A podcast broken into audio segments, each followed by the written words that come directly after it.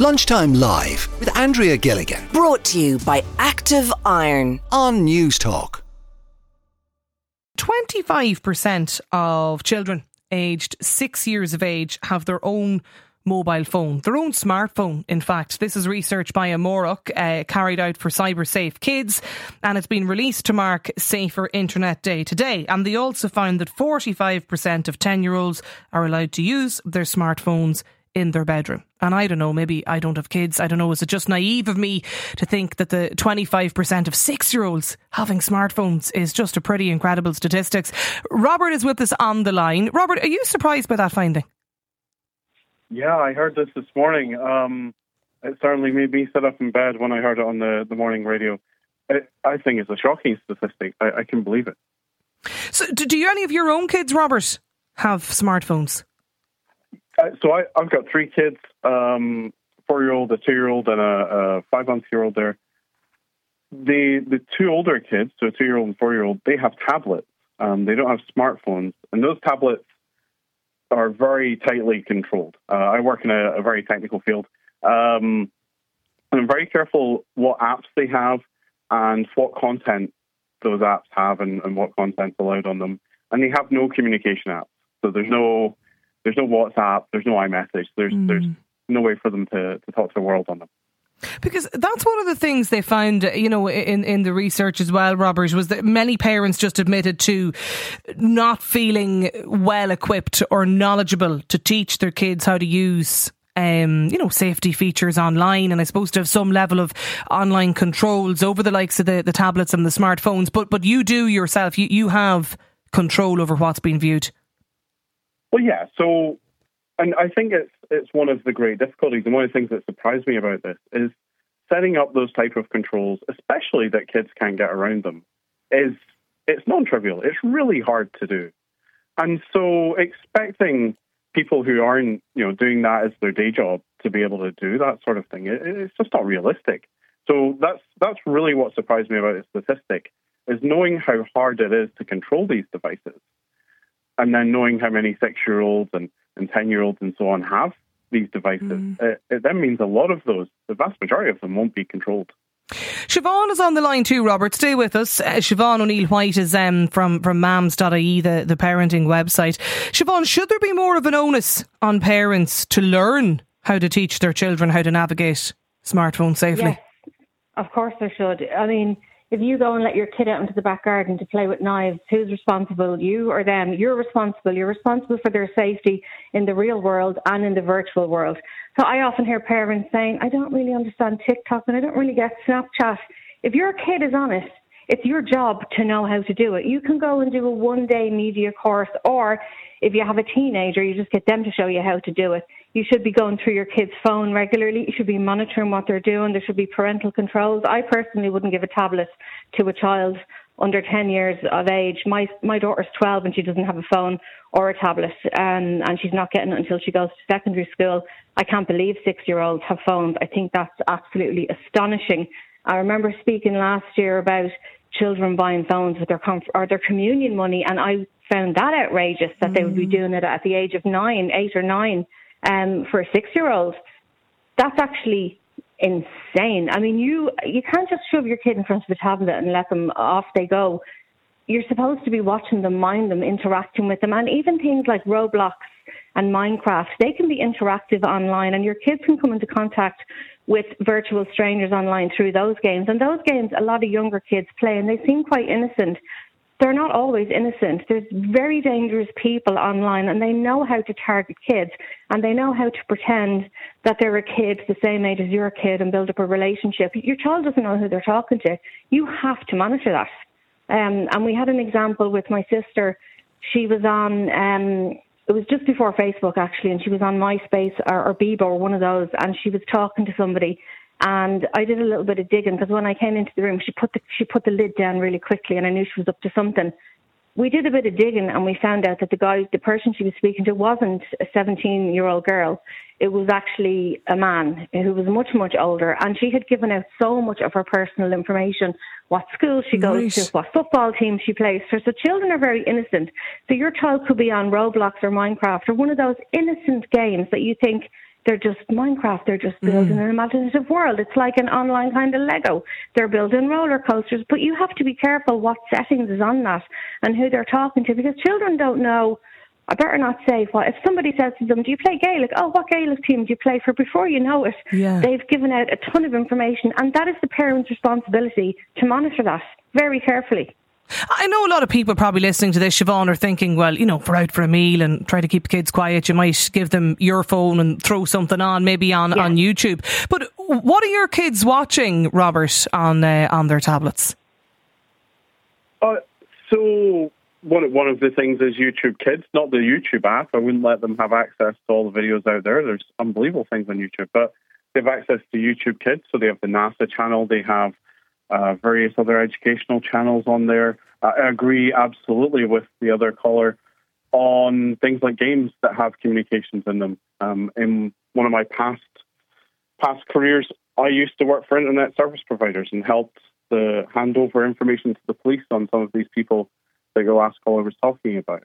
The, the internet has a lot of very dangerous people out there because the world has dangerous people. And so I would never allow my kids to access anything that has a two way communication system like that. That's something that you have to be very careful of because you have no idea who's on the other end of the, the There is the message, uh, the point been made by this texter who just says very simply, like everybody is just so quick to blame parents for everything. There's so much pressure being put on parents from every angle. I have a son with autism and the tablet and the phone, they're the only things that'll calm him down if he's distressed. Keep your messages coming into us 087 1400 106. Um, Ollwyn Moran is with me here as well today. Ollwyn's the, a neurodevelopmental therapist and the founder of Cogni Kids. Ollwyn, how early can phone usage affect children? Or how can early phone use affect kids? It can significantly impact their brain development, their physical development, their you know their social emotional skills, um, and even their cognitive abilities. So uh, you know, I know the research that's out now at the moment is like astonishing.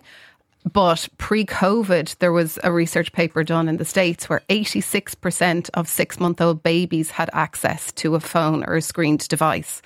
Um, and that's like significant, even at that age, you know, six months. But but is that a, a certain amount of time? Like I'm, you know, I'm thinking of you know even some of my own friends who will easily, if you're in their company, take out their phone and they'll throw something on, not even YouTube, Yeah. but probably Disney or you know what I mean, and, and, and their kids are sitting down at the table and, and they're watching this for half an hour to preoccupy them.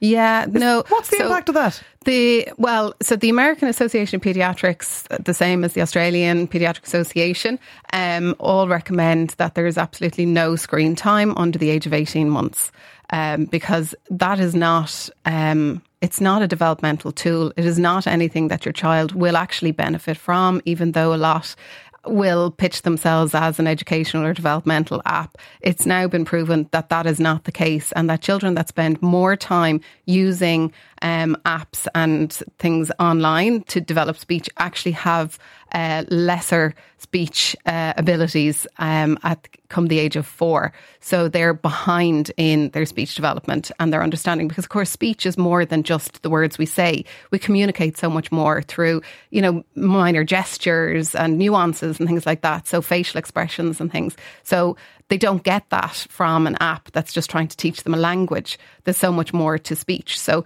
there's all of that side of things. Um, and I definitely would pick up on the fact that, yeah, like children really shouldn't be given a phone. Their brain actually isn't designed to be able to cope with all of the input that's coming in. It's a sensory overload. Um, and the, their brain isn't fully developed. It can't filter out what's important information, what's not. So it's just like a massive dual carriageway slamming through with all of this information, and it's so quick. There's certain uh, thing, you know, certain programs like Cocomel and things like that that actually the speed frame time changes so quickly that it's really not beneficial at all. So you know, there are things that if you're choosing to um, you know allow your child access to some screened uh, content just be very very mindful about what kind of screened content so we don't want them passively consuming content uh, we want them to be it's a more kind of an interactive piece. You so know, what would you recommend? Because I was just about to ask you, like, how do you get the balance right? Because technology is here, Technology and is tablets, and sure, Yeah. children are using, you know, tablets in in school even at a much earlier age now too. So. How do parents who don't want to, you know, have their kids have no access to, to tablets or smartphones, but at the same time they don't want that overload you're talking about? Yeah. How do you strike that balance, Ollwyn? It's it's it is a challenge, um, and there is a place, as your texter said in there. You know, there is a kind of a time for it to be beneficial for certain children as well, and definitely so for non-verbal children, things like that. It's really um, beneficial, but for you know, I suppose run of the mill daily use, you want to pick something that is an ed- that you feel is educational, that it has a start, a middle, and an end, so it has a complete story to it. Um, that there is more of a, a social awareness. Um, you know, it's a, about there's a little story about being kind to people or helping people, or you know, so there's a nice piece around that. Okay. They will learn counting. They will learn reading. Yeah. They will learn. You know, it's not that you're not going to hothouse your child um, from an app and it's not going to be beneficial. So, and it is something that you engage in, and that's where the educational piece comes in. Is when you are watching it with them and you're engaging with them. You're asking them about the content. You're asking them, oh, and what does the doggy do next? And you know, kind of, oh, do you think is that doggy happy or sad or you know things like that. So you're actually watching with them and you're engaging in the content. Uh, Angus is with us on the line too, Ollwyn. Um, you've been listening to to Siobhan and and uh, and Ollwyn and Robert. Angus, what's your experience? Uh, yeah, how you doing? Um, I suppose my experience, I've, I've got kids who are a little bit older. I've got a 14-year-old and a 12-year-old. Um, so they both have their own smartphones. I've got, you know, Google uh, Family Link so I can lock their access and limit their access to the phones. But I just thought I'd ask, just uh, in regards to, to uh, games like Fortnite, for example, my 12-year-old is you know, obsessed with Fortnite. He plays it as much as possible. He'd, he'd stay on it all day if, you know, if we allowed him. Um, but he has really, you know, poor kind of temper um, control. So he will absolutely flip the lid if something goes wrong in the game, start screaming the house down, and then like we're pulling him off the machine, and it kind of affects his emotions. So just yeah, I thought I'd, I'd mention that and ask. Well, Ollwyn, Yeah. Ollwyn's still here with us. Yeah. Ollwyn, do you do you have any? Um, Words Angus, I would say they're signs of addiction. Um, continual play, change of behaviour during and after play, um, and general kind of bad form. That's definitely addiction. And um, I would, I'd, be the devil's advocate here and say something that you're probably not going to want to hear, but um, you would definitely need to uh, look at uh, and reevaluate the amount of time that he is playing. It has been proven that actually, if children play more than oh gosh, I think it's like four hours a day. Now I'm open to correction Yeah. on that exact amount, but if it's uh, so they scanned the brains of 10 and 12 year olds in the States. And it was found that children who played more than four hours a day had a thinner outer cortex of their brain than children who played less than that. And where we normally see thinning of the outer cortex is in the aging population. Um, and the, the fear of that is it is actually changing the structure of their brain. So, you know, like kind of the prefrontal cortex isn't fully wired in anyway until anybody is until we're 23 and that is the area of the brain that helps in strategy rational thought planning and things like that Okay. so you know like you can't negotiate kind of with him when he's deep in play Have, have you noticed, Angus? Sorry, like has his has your son's um, I suppose temper or mood like has it changed over the years as he's playing the games longer? Um, it's hard to say, really. Uh, he's he's I think always had a pretty low threshold in terms of you know uh, losing the temper. Um, and you know he, he does spend a lot of time away from it. He plays football. He's very competitive in football as well. And even in any any kind of uh, you know path, be it just in the house with it with his brother, he always wants to win, whatever whatever the case may be. Yeah. Um, so I just think, yeah, this game it has its benefits, but it, it's it's a matter of, um, and I mean benefits as in there's a lot of uh, design required. Like as he plays the game, he's building out these kind of. Um, I can't even watch it; it, it moves so quickly. But he's building these kind of forts. Um, so there's a lot of hand-eye coordination, and he's co- he's coordinating and kind of uh, he's collaborating with, with, with you know his friends who are online as well. Um, so it's a double-edged sword. So I think there are some benefits, but certainly there's a lot of um, negatives as well. Mm-hmm. Uh, you know, if things aren't going going well. So it's a matter of just negotiating with him to come off it and, and give him an alternative, you know. Um, Definitely put in boundaries and say, you know, set a timer because once a child is deep in play, they're actually deep, yeah. deep in play. And you, by going and just turning off the computer, will just absolutely, the, all the hormones, particularly in boys, all those hormones that they're releasing during play build up because they're not actually physically active. So they need to burn off those. So when if you go along and you're yeah. like just disconnecting like cold turkey, um, they can't deal with that, and it's just like it'll be holy hell the, essentially. The timeline barrier at the start. So, yeah, yeah. Okay. So what you need to do yeah. is pull them out gradually. So you need to kind of go and physically touch him on the shoulder, get, get his gaze to you. So it has to pull his gaze away from the screen. And you need to say 10 minutes, buddy, and that's coming off. Okay. And then you come back again, do the same thing in five minutes, but sit with him and then kind of encourage him to kind of say, okay, so now we're going to wrap this up. We're going to, okay, so that you're killing that person there or building that fort or whatever. That's great. And so you're pulling him out of his online world back into the real world, and then you get them off. Okay. Then that way, good, good, good, successful. good, tangible advice, um, Ollwyn. Absolutely. Um, parent and, and, and, teacher Eric Nelligan is, is with us here too. Um, Angus and, and Ollwyn on the line. Eric, what age do you plan on getting your own daughter a smartphone? Um, sometime between confirmation and starting the secondary school, I would imagine.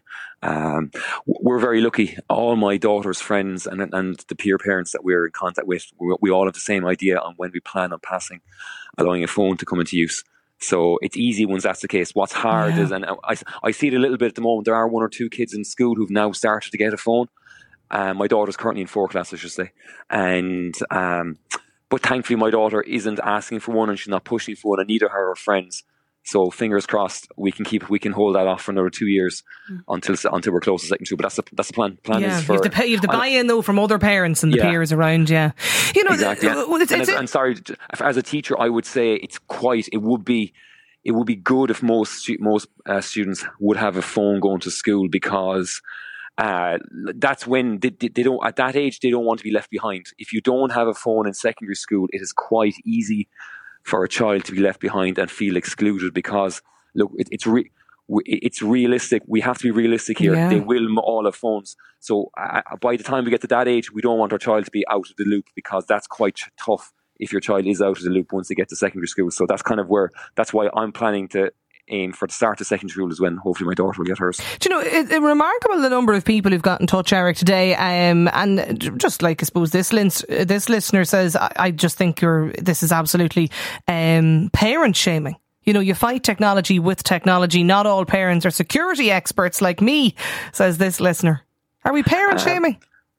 I don't think we're parent shaming, but we have to realise that we, the parents are the, we're the guardians of the child. We, it, it's our duty to eh, try and explain as best we can what's right and wrong, and to set guidelines and morals, and and set what we, what standards we expect. So look, it's not easy because children, some children, uh, they grow at different rates. Some people, some children are more advanced than others, and but it, it is up to us to set the standard because we are their parent. We brought them into the world, and it's mm. our job to raise them as best we can.